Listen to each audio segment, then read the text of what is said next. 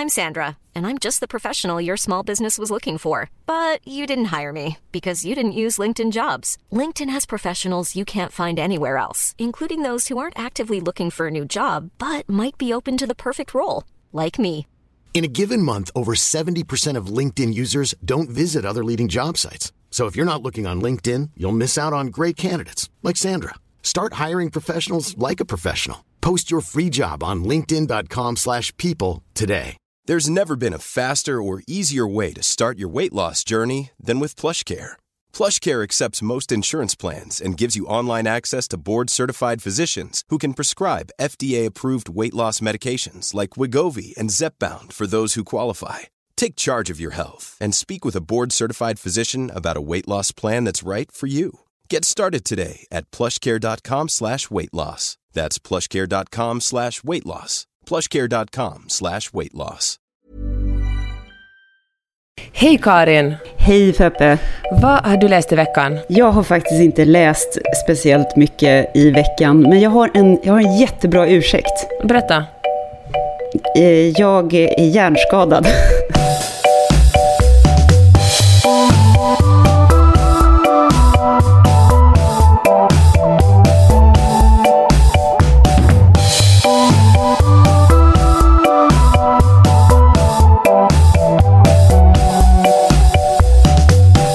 Jättekonstigt sagt. Jag, har en hjärnskakning med eh, små, små, små, små mikroskopiska bränningar i hjärnan. Så att absolut inte att jämföra med, med eh, allvarliga tillstånd. Men ändå så pass allvarligt att jag inte har faktiskt kunnat läsa. Jag har försökt. Jag kan berätta lite om vad jag har försökt läsa Ja. sen. Men Men du får eh, berätta vad som hände och vad som ledde till den här hjärnskakningen.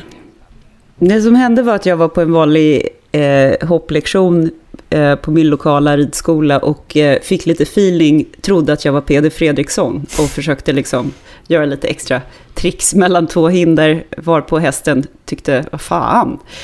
Eh, hoppade hindret, stannade, jag åkte vidare eh, ner eh, på huvudet. Ja, fy vad obehagligt. Ja, det var Minns du någonting av det obehagligt. här?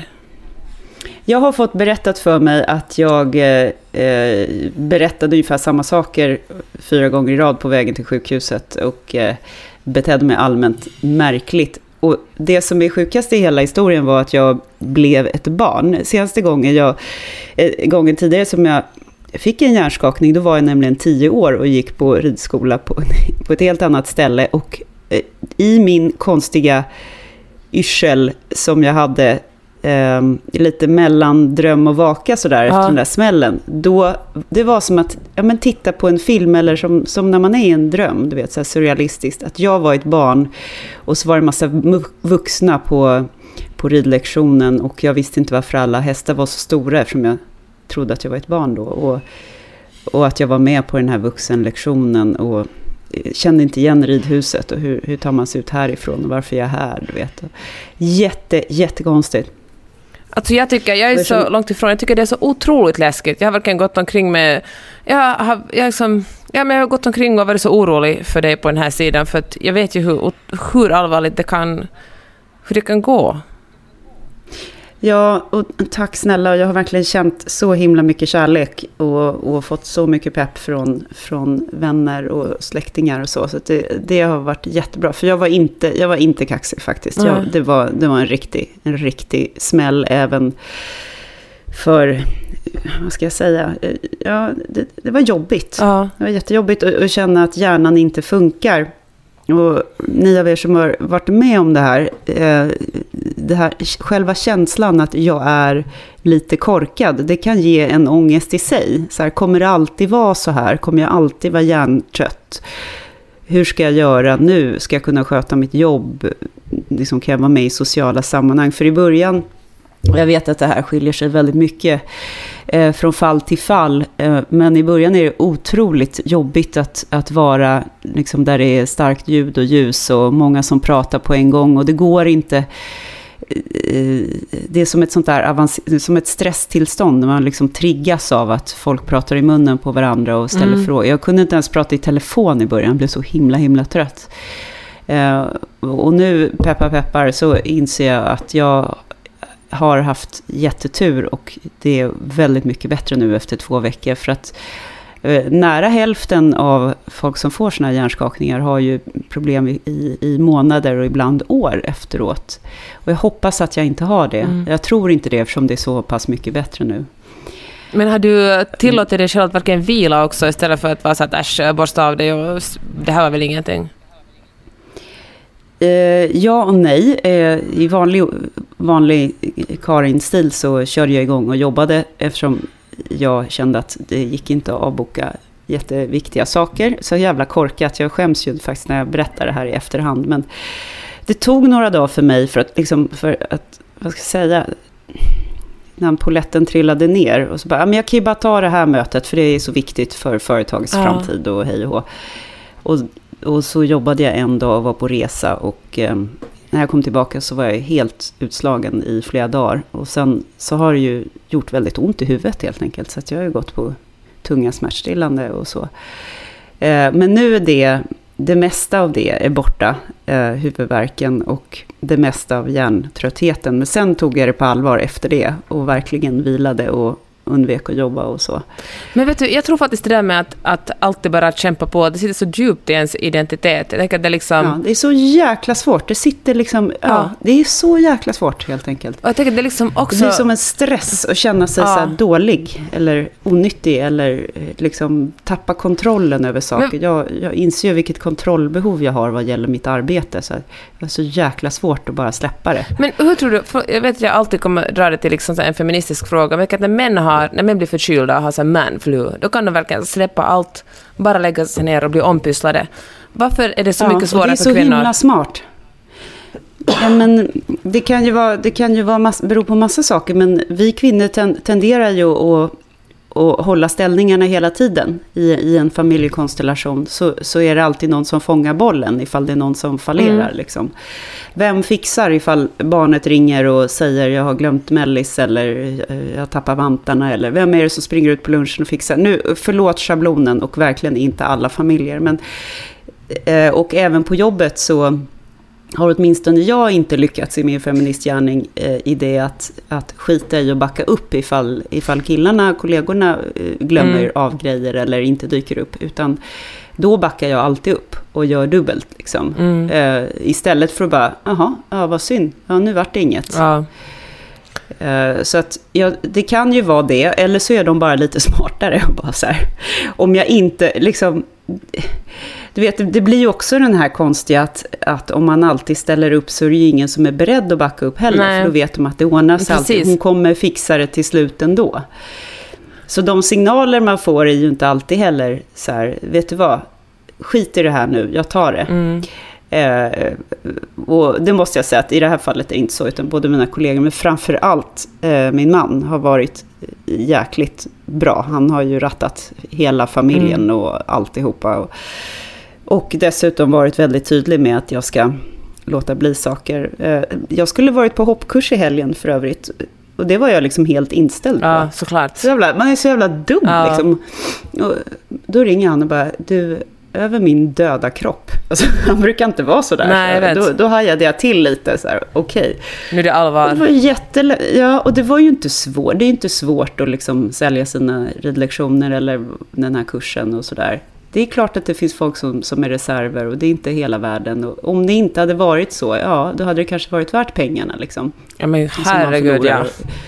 Tänk om man ramlar av en gång till. Det går ju inte. Hästar kan ju inte förprogrammeras. Man, det, den Nej. tryggaste, tryggaste hästen kan ju alltid bli rädd eller göra någonting. Men det tänk, alltså jag tänker mycket på det att ens hjärna är verkligen det enda man har. Jag kan ingenting. Jag kan liksom, liksom jag menar, det finns ju olika nivåer, men, men det, hela mitt jobb handlar om att jag ska kunna skriva texter. Och uh, får jag en Mm. hjärnskada, men precis som du liksom, får man, blir man skadad man sin hjärna så blir det, då blir man, ja, där är det då. Kan man, inte, kan man liksom inte tänka så finns det ingenting att förtjäna pengar, tjäna pengar på att betala hyran. Gud vad dumt det där lät. Så jag fattar Nej. att alla använder sina Nej, hjärnor. det, absolut. Men, eh, ja, ja, men det är läskigt när man inser sin egen skörhet som människa. En annan grej är ju hur beroende vi är av skärmar. Och liksom, hela mitt jobb går ju ut på att jag skriver och, och läser och pratar och, och, har att göra med skärmar i olika former. Alltså prata och skriva, det är ju det jag gör, Ja. För guds skull, på jobbet. Ehm, och det där med att låta bli skärm, det går inte. Alltså jag fixar inte det. Jag, det är absolut fixa att låta bli liksom, sociala medier och onödiga distraktioner. Men att eh, liksom helt lägga bort telefonen och vara så här okontaktbar. Så det, eller onåbar snarare, Mm. menar jag. Det, jag klarar inte riktigt det faktiskt. Men hur du berätta, vad har du försökt läsa då? Hur har det gått när du har försökt läsa? Mm. Nu ska jag berätta vad jag har försökt läsa. Eh, Jag sträcker mig över från skrivbordet till mitt nattduksbord här. Och eh, tar då fram eh, en riktig klassiker. En sån där bok som är på, du vet så här, dåliga samvetet-listan. Mm, så här, man mm. ska ha läst den. Och det var faktiskt min pappa som kom med den till sjukhuset. Eh, för att jag bad att få en bok eftersom jag inte ville titta på en skärm. Då då.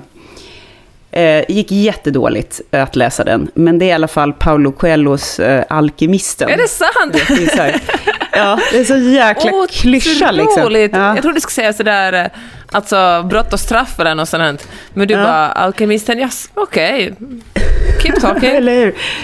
Men eh, jag, jag tror att pappa tänkte så här att det här med eh, att leva i nuet och förstå värdet av livet man har tilldelat sig och följa sina drömmar. Han kanske tyckte att det passade Mm. bra i mitt, i mitt sköra tillstånd. Eh, istället för någon sån här prestationsbok. Eh, Ja. Så, eh, jag är för van att läsa böcker som man lär sig, det har ju du också. Så här, man vill gärna Ja. känna sig lite nyttig. Prestationsbok, det är förresten ett jättebra Ja. ord. Ja, det, det kan vi faktiskt börja använda. Jag tror att ni alla vet vad vi menar med det där. Men det här, på ett sätt är det här kanske lite prestation eftersom det är så här, som sagt en klassiker som har ju sålt i miljarder exemplar. Eh, eh, bara för att liksom repetera, vad ska man säga, det är, det är en bok som har att göra med psykologi och, och filosofi och det är en sån här klassisk hjältens resa, Mm. dramaturgi. Så här, en, en herde i Andalusien som drömmer om eh, livets öde och sen så eh, träffar han någon sån här spåvis, eh, spåkvinna och sen någon, ja, reser iväg, träffar sin stora kärlek som en ökenkvinna. Det låter väldigt Ökenkvinna. ålderdomligt. Ja. Ja. Eh, och eh, träffar också en alkemist, det vill säga någon som kan eh, skapa guld av bly. Och ja, vad ska man säga, så åker han på lite, lite setbacks, blir lurad på sina pengar och så vidare. Men det handlar väl om att, att ehm, eh, du ska lyssna till ditt hjärta, de olika tecknen som finns eh, runt omkring och följa på något sätt. Alla har var sitt livsöde och hela universum verkar till eh, liksom, för att det ska gå i lås. Eh, och, och att, jag vet inte, men jag, jag köper inte riktigt det här, vet du det? Jag, jag, jag pallar inte sån här jävla... Alla har ett livsöde och följ dina drömmar. Och, Allting har en här- mening. Vet du vad, det tror jag faktiskt Allting inte. har en men... Det, det har inte Nej. det. Vissa har tur och vissa har inte. Och du har massa olika livsöden i livet. Mm. Det är inte som att du bara har ett. Lika lite som att du har så här en partner eller en kärlek som är liksom ditt... Nej. Din själsfrände.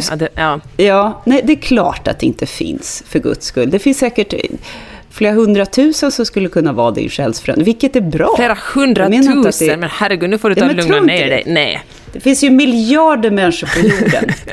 Av alla kvinnor och män och hen som finns på jorden, så är det klart att du, du skulle kunna Okej, så här. med Ja, men många som helst. Man kan väl leva med en massa... Alltså det, okej, jag kan hålla med dig så här. Man kanske kan leva med en massa olika människor och på något sätt acceptera att jag, jag vill bara flika in, förlåt Magnus, jag vet att du är Peppes eh, livsöde och sanna kärlek.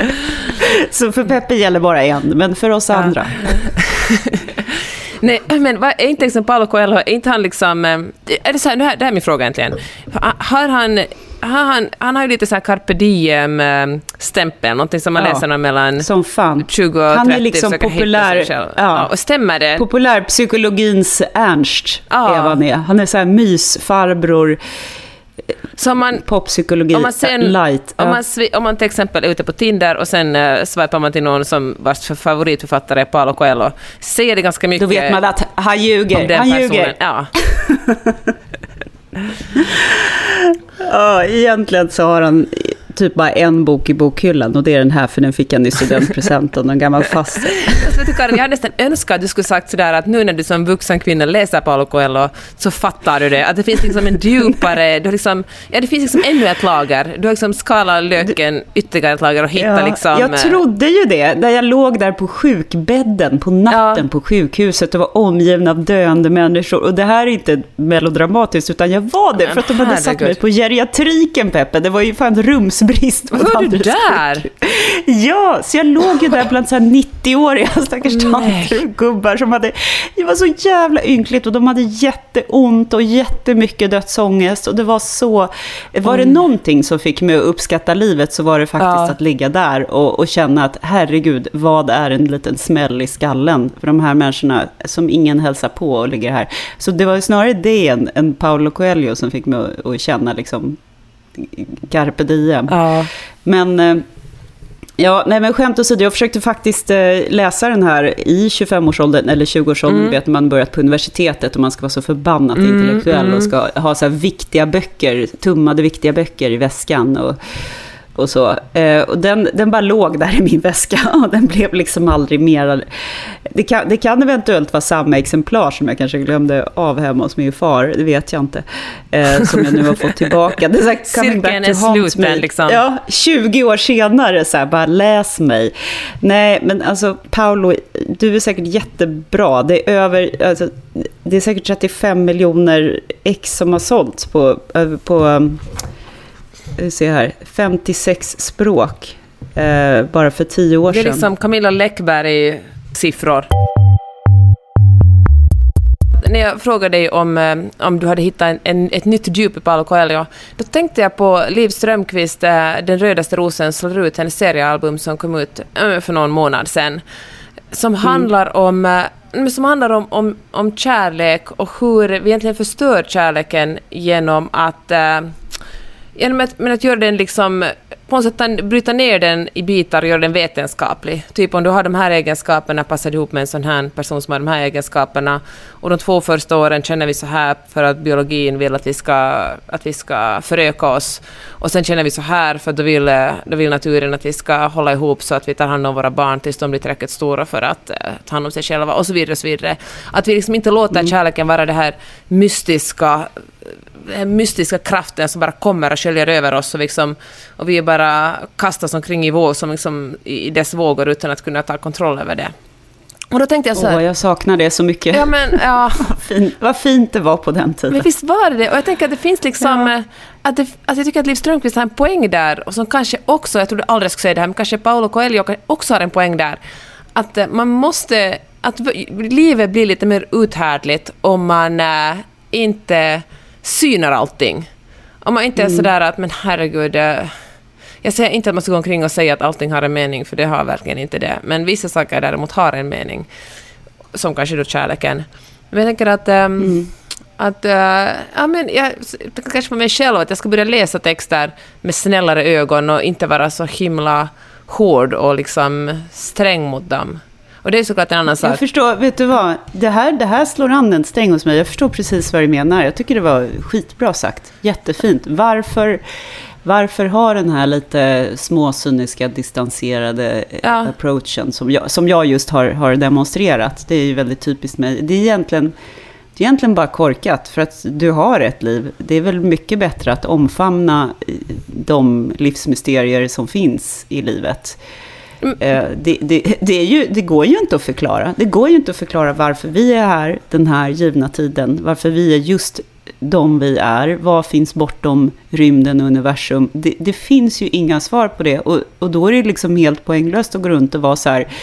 Ja, ingenting spelar egentligen någon roll. Utan egentligen kan man välja, man kan välja den andra andra sidan av det, vilket är allting spelar en roll. Alla dina handlingar, Mm. försök att vara så god som möjligt eller försök att bejaka kärleken Mm. eller, eller vad ska man säga, meningen med saker och ting. För att livet blir ju fan så mycket roligare om någon om någonting händer dig och du tänker så här, okej, det här hände, eh, vad är meningen med det här? Det finns en mening, låt mig utforska det, än att du tänker så här, ja fy fan, ja nu hände det här, ja det var ju typiskt, eh, Mm, ja, Precis. suck typ.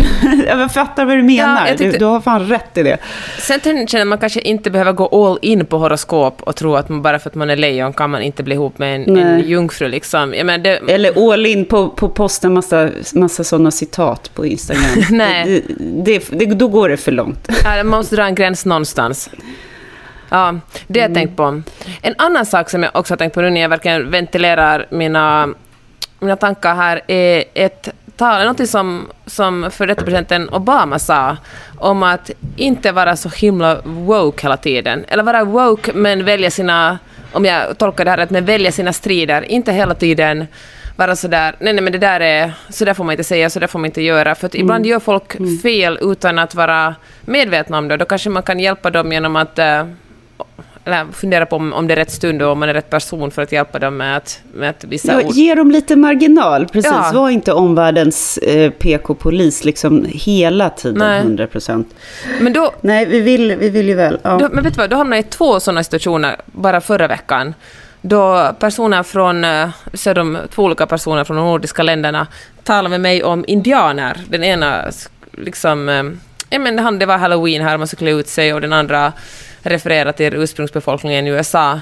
Och då tänker jag, vad gör man? Alltså för att i USA säger man ju liksom inte ordet indian, det är, liksom, det är, liksom, det är ett rasistiskt uttryck. Men om någon kommer liksom på svenska och säger det, ska man säga sådär, nej, det är ett ord vi inte längre använder, vi säger ursprungsbefolkningen, eller ska man bara tänka att eh, ja, det är väl inte hela världen?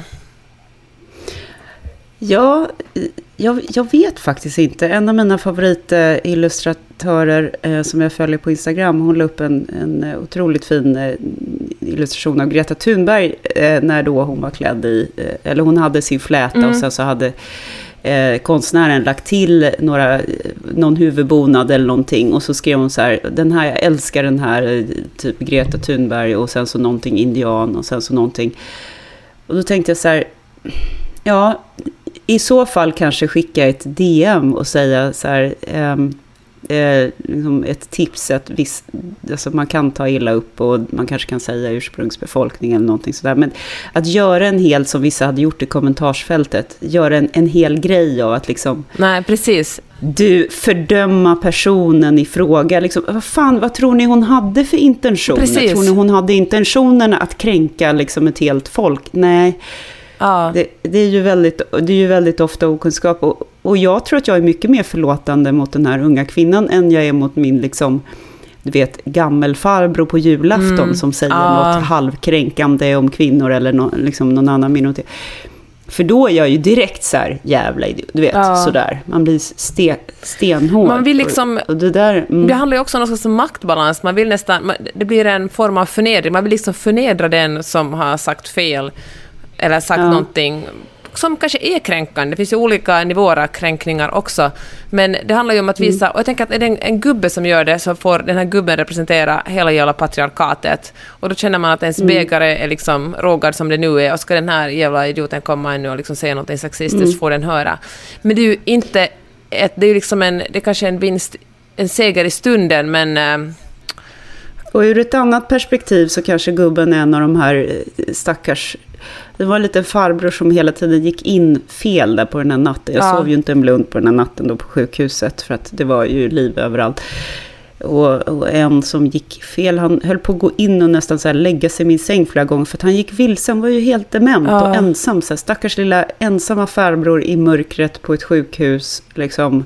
det är en novell du Då, just berättar. då, är man, då är man inte, ja, och då är man inte en del av en Nej. maktfaktor. Utan då är man på samhällets, då är man en utsatt. Mm. Så att det finns så många prismor där.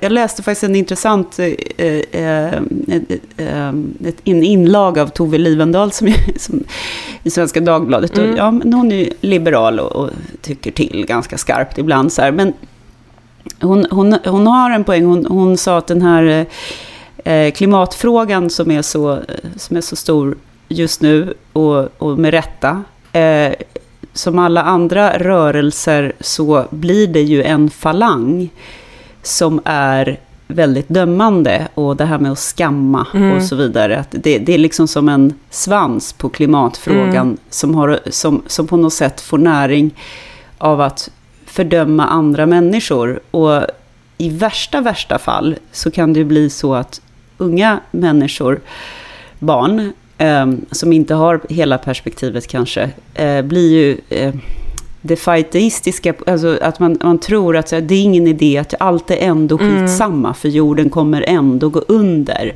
Så då kan jag lika gärna skita i skolan och bla. Alltså, mm. Det är ju det värsta som kan hända. Och det kan komma, som i religiösa eh, rörelser och extrema yttringar av olika religioner, så kan det ju också hända att visst, eh, de, de här är rättrogna, de här är otrogna, eller, eller eh, liksom jorden går under. Så att det, det blir ju, kan ju bli våld och det kan ju bli alla möjliga hemska, alltså självmord och allt möjligt, ifall man pushar människor på så vis. Jag tycker att det var en intressant det var en intressant koppling i alla fall. Att vi vinner inte... Var, var går balansen? Att skamma omgivningen för allt de gör om de inte väljer rätt klimatval mm. i alla, du vet, varenda handling, varenda dag. Eller, och att vara aktivist och att vara likgiltig. Ah, Hur är man? Ah, det är så svårt. Jag tycker det är så svårt. Det verkar som man kastas mellan mellan hopp och liksom djupaste ångesten hela tiden. Mm. Jag tänker så här, här i, i, i LA så, går ju, så har, har man förbjudit plastsugrör. Och så går folk omkring med liksom papperssugrör i plastmuggar. För plastmuggar är fortfarande... Ja. Och det är ju kanske inte... Eh, det kanske är mer en miljöfråga än en klimatfråga. Men jag tycker det är... Afan, jag vet inte. Samtidigt var vi ute och reste i, i södern, alltså vi var i, i Georgia och, och South Carolina och Florida. Och på, när vi bodde på såna lite billigare motell så var liksom allt, all frukost serverades på plasttallrikar och bestick. Och då tänkte jag, mm. varje morgon, mängden.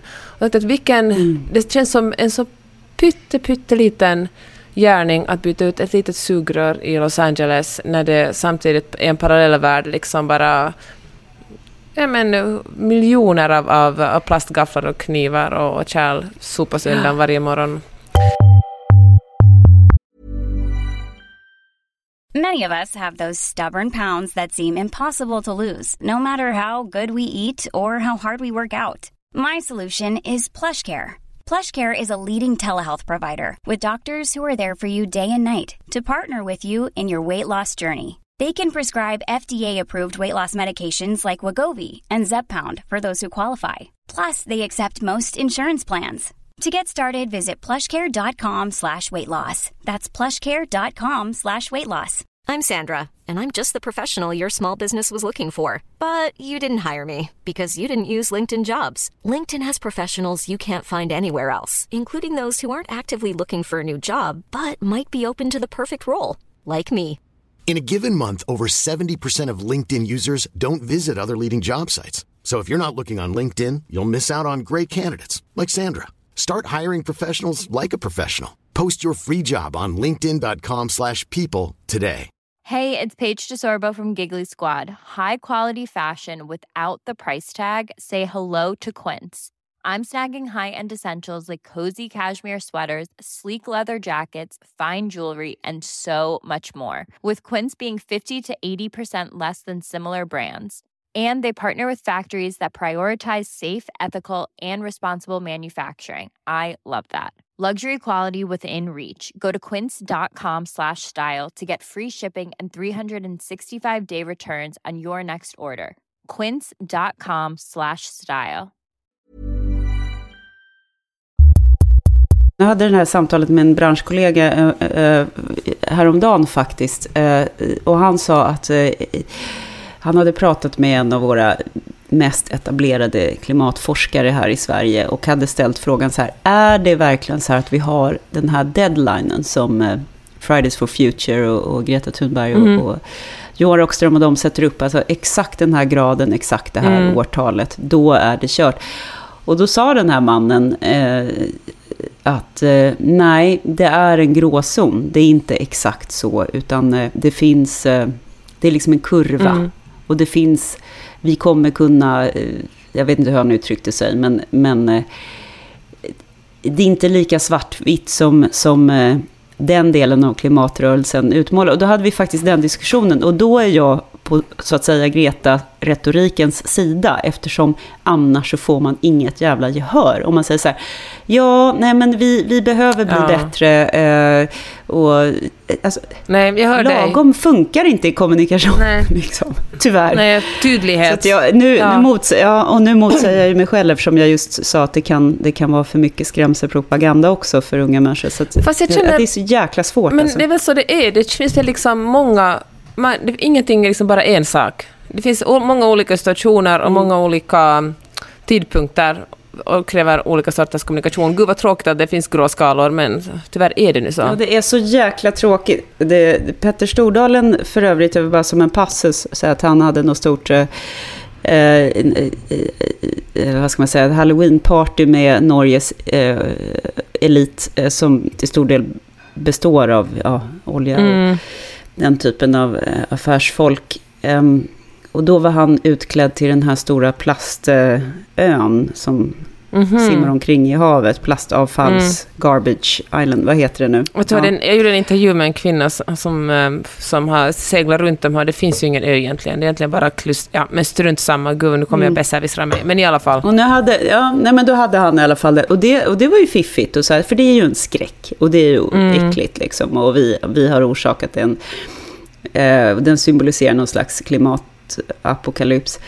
Mm, veckan efter, Petter Stordalen köper bilresor. alltså man bara, Ah, okej. nu ska folket flyga. Alltså, ja, jag vet inte, det kanske är så här att är man tillräckligt stor och tillräckligt rik, då ger man blanka fan Ja. i sin person, PR. Då kan man köra Trump-style, att liksom folk älskar mig på grund av deras uppfattning om att jag är så jäkla framgångsrik. Så de förlåter mig allt. Det är som att vara påven eller någonting. Ja. Det är liksom, I kraft av sin, sin image så är man helt o... Men vet du, det är lite sådär... så här, untouchable. överklass självförtroende eller nyrik självförtroende. Är man rik tror jag att man... Ja, nyrik tror jag i det här fallet, för han är ju en sån go-getter Ja. som liksom startar med två tomma händer. Han har ju hela den framgångssagan. Liksom. Eh, Och apropå alkemisten och ödet och tro på sina drömmar, han personifierar ju hela den där carpe diem-prylen och våga, våga, våga följa drömmar. Ja. Tjohej. Han, han sjunger en liten sång och hans Instagram är fascinerande bara att studera. Liksom.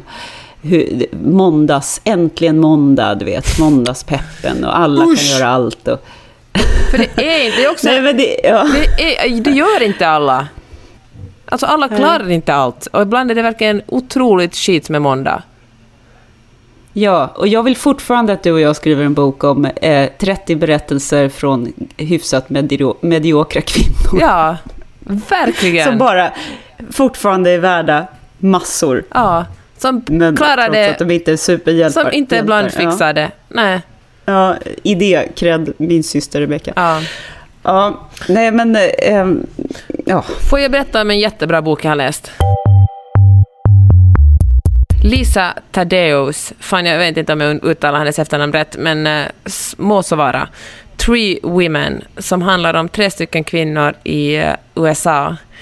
Och författaren är också journalist och har följt de här kvinnorna i åtta år. Hon har till och med flyttat, liksom flyttat från en stad till en annan för att kunna vara nära de här kvinnorna och eh, rapportera om deras liv. De har liksom spelat in, de har intervjuat dem och så har de också spelat in liksom egna berättelser och det har sen blivit en bok. Och det här är liksom en av de böckerna som man bara längtar till att läsa vidare i. Det har, det har varit en sån otrolig njutning att läsa den. Jag är nästan rädd för att hylla den för mycket, för jag vill att alla ska kunna få samma upplevelse som jag när de läser den och inte komma in med gigantiska förväntningar och sen bara säga att ja, men det var helt okej. Men jag tyckte så mycket om den. Den, han, Varför? den handlar om, eh, för det första är den välskriven. Det finns en massa sådana små, jag läste den tyvärr på liksom, elektroniskt, jag önskade att jag skulle haft den som bok så jag kunde Varför är den välskriven? För den frågan har vi faktiskt fått från våra Ja. lyssnare. Vad menar vi när vi säger så? Den- så nu får du Ja. berätta. Den är den går inte på klyschor och det finns vissa, så här, vissa meningar som jag, som jag vill liksom, som jag stannar upp i och till och med liksom var tvungen att, att kopiera in i anteckningsblocket på min telefon. Som till exempel, alltså, för, så, så här tycker jag är bäst, meningar som är självklara när man läser dem, men som just för att de är så självklara blir man så rätt, just det, precis så här är det. Så här när hon beskriver mm. Instagram till exempel. This was before people were posting Instagrams for the purpose of arising, arising envy. Alltså det här var före folk använde Instagram för mm. att skapa avundsjuka.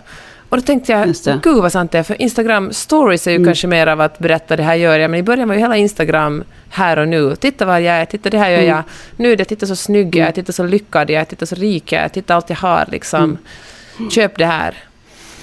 Och, eh, och så är den också så bra för den berättar det ur, eh, det är tre kvinnor som alla är offer på ett sätt, offer för patriarkatet, men det gjorde liksom de de var också, de var inte bara offer, de var liksom en massa andra saker också. Det handlar till exempel om, eh, om en kvinna som kommer från en, en välbärgad familj och blir jättekär i en man, gifter sig med honom, de har en restaurang tillsammans, väldigt lyckade utåt sett och, eh, och in, inåt sett också, de älskar varandra väldigt mycket. Och de har en sån här grej, att det handlar mycket om sex förresten i boken, också bra sexbeskrivningar. Och det handlar om den här mannen tycker om att se sin fru ha sex med andra män och ibland är han ibland andra kvinnor och ibland liksom har de threesomes så att mannen joinar. Och, eh, och så råkar den här kvinnan, huvudpersonen, hon är lite på 40 och eh, hon, längt, hon, liksom, hon är nöjd i sitt förhållande men det finns en, en man som hon inte direkt blir kär i men som hon dras till väldigt mycket. Och så frågar hon sin man är det okej okay om hon har sex med den här mannen, det är okej okay. och så har de en, ja, men så har de en, en, en jättefin relation de här tre tillsammans. Och, men de berättar ingenting för den här tredje mannens fru. Men så får den här frun reda på det en gång. Och, och den, här, den här kvinnan i historien, alltså hon som den handlar om, hon, hon har liksom dåligt samvete för det när hon inser att hon liksom har det underbart med någons man och den här mannens fru kommer att bli sårad förr eller senare. Så får den här, man, den här kvinnan reda på det och hon skyller allt, inte på sin man, inte på den andra man, inte liksom på mannen utan på den här kvinnan, huvudpersonen. Och så handlar det om, det handlar mycket om hur äh, ja, men hur det på något sätt är lättare att, äh, att skylla på... Ja, men det är lättare att rikta sin vrede mot den här kvinnan än att rikta det mot sin egen man. Det är som det här härliga... Ja, det här härliga epitetet homewrecker, ja, det kan man ju tydligen det. bara tilldela kvinnor. Ja, ja eh, precis. varför då? Och eh, en annan, en ung tjej, hon är, ton, hon är bara tonåring och går i high school och hon blir kär i sin lärare som är knappt 30 och han är den populäraste läraren på skolan. Och uh, hon blir helt... Nej, men hon blir så kär i honom och han säger att han vill inte ha sex med henne förrän hon är 18, men han inleder en relation med henne.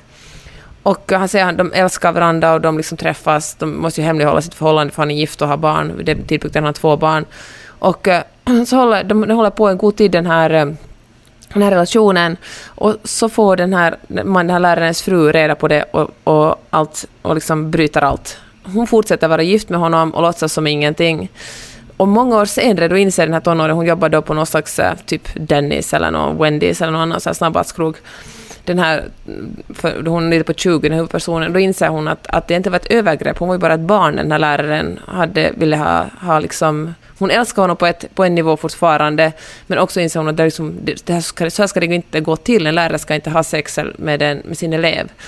Och så drar hon mm. honom, och han blir dessutom vald till eh, delstatens, eller countins, liksom, lärare of the year.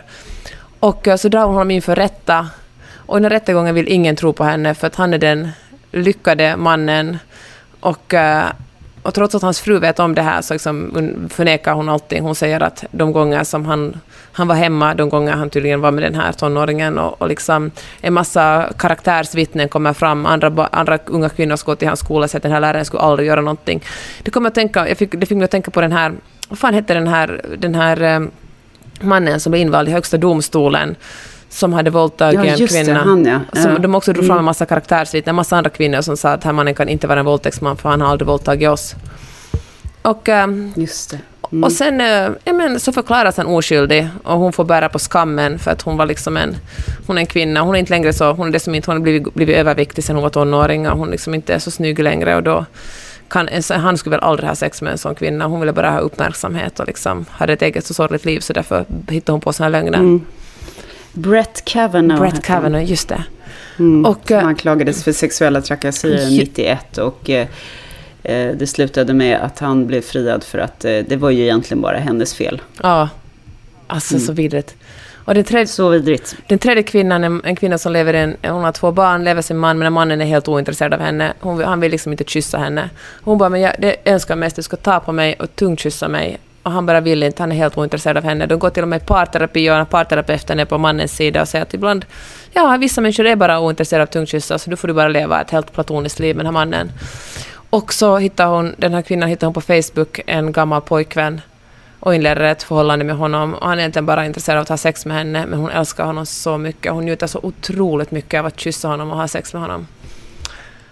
Och, eh, ja. och sen när hon berättar om det här i en, en, för en grupp andra kvinnor så fördömer de alla henne, för de tänker att fan, hon har ju allt redan. Hon har en man och hon har barn. Det är för mycket att kräva mer av livet. Alltså när en kvinna är gift ska hon vara nöjd och hålla tyst och liksom, ja. Ja, men det finns eh, så många. Jag, vet inte, jag har faktiskt inte gjort den rätta här boken genom att bara berätta om den så här, men den är... Ja, den var, jag tyck, den var så intressant. Den var så, den var så läsvärd. Mm. Det här låter så bra. Ja. Alltså, det finns så många, vad ska jag säga, det finns så, det finns så himla många facetter av kvinnolivet och- i det där. Det är så fint för de känner alla sån åtrå, de här kvinnorna. De är alla så liksom kåta, de vill ha så mycket sex. Men det är, liksom, det är också lite fult att göra det när man är kvinna. Det finns en mening som låter så här också. Even when women fight back they must do it correctly. They must cry the, route, the right amount and look pretty, but not hot.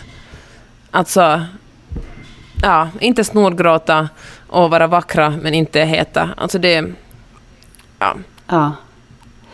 Jag tänker på, kom du ihåg när jag pratade om den där filmen med eh, Laura Dern som gick på HBO som heter The Tale? Ja, Eller den du jag på. se- Men du tipsade ja. om den.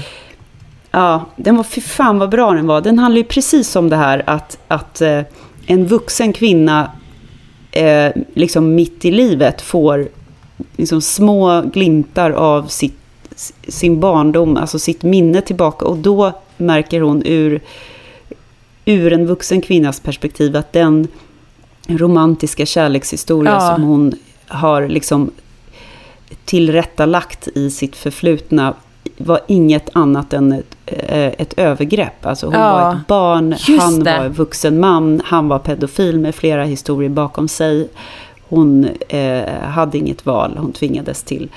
Och det var alldeles för smärtsamt så att hon har liksom gjort det till någon form av eh, fin historia. För att hon, hon rensade ut vinden hemma hos sin mamma och sen så läste hon en uppsats hon hade skrivit på temat då, Detail. Liksom, eh, hon gick i, i högstadiet eller någonting sånt där om eh, sin stora kärlek. Och läraren då på den tiden hade ju eh, sagt till liksom, att det här känns inte bra. Ja, Och den var, ja, just men allt det här var ju liksom blockerat. Ja. The Tale, den var Och det så där är- bra. ja. Den verkligen, tack för den Så rekommendationen. Men du, Lisa Tadeo, hur stavar man det här efternamnet förresten? Uh, T-A-D-D-E-O. Vad har hon skrivit mer? Three Women. det? Jag tror det är hennes debut faktiskt. Ja. Jag tror hon är... Jäklar. Ja. Ja, jag vet. Men den är alltså... Den är inte... Det är ingen roman. Det är verkligen en... eh, en eh, ja, men det är tre, intervju, tre väldigt långa intervjuer. Mm. Ja, den kan jag tipsa om. Men hörru, Karin, vet du vad? Jag måste tyvärr eh, springa iväg nu. Klockan är så mycket här i... Jag förstår, jag förstår.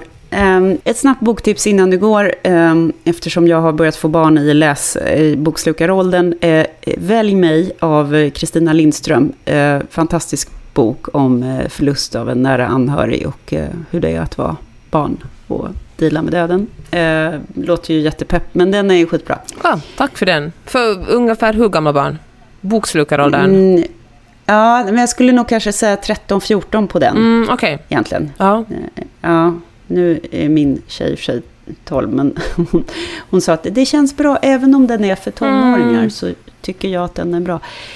Eh, och sen ett till snabbt är ju, vänder mig om till min nattduksbord. När min hjärna börjar funka igen kommer jag läsa Dörte Hansen, Middagstimmen. Jag älskade hennes eh, första bok, eh, som jag tror hette typ körs, eller på att säga Körsbärsträdgården, för jag har sett Tjechov-pjäs idag. Men, men eh, någon, jo, Körsbärslandet hette hennes första bok.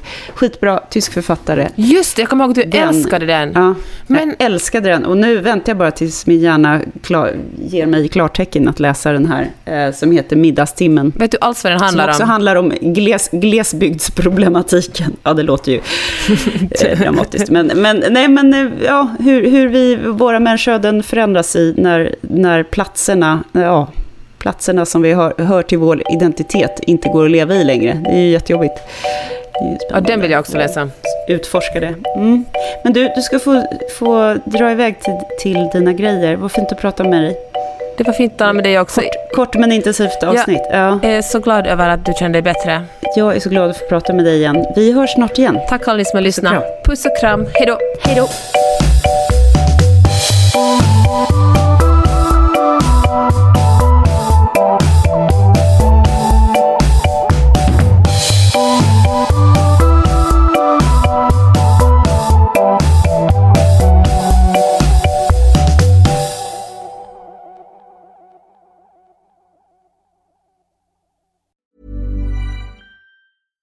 Hey, it's Paige DeSorbo from Giggly Squad. High quality fashion without the price tag. Say hello to Quince.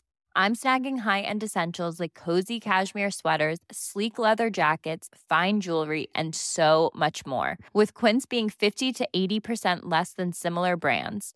And they partner with factories that prioritize safe, ethical, and responsible manufacturing. I love that. Luxury quality within reach. Go to quince.com slash style to get free shipping and 365 day returns on your next order. Quince.com slash style. Imagine the softest sheets you've ever felt. Now imagine them getting even softer over time. That's what you'll feel with Bowl and Branch's organic cotton sheets. In a recent customer survey, 96% replied that Bowl and Branch sheets get softer with every wash. Start getting your best night's sleep in these sheets that get softer and softer for years to come. Try their sheets with a 30-night guarantee. Plus, get 15% off your first order at bowlandbranch.com. Code BUTTERY. Exclusions apply. See site for details.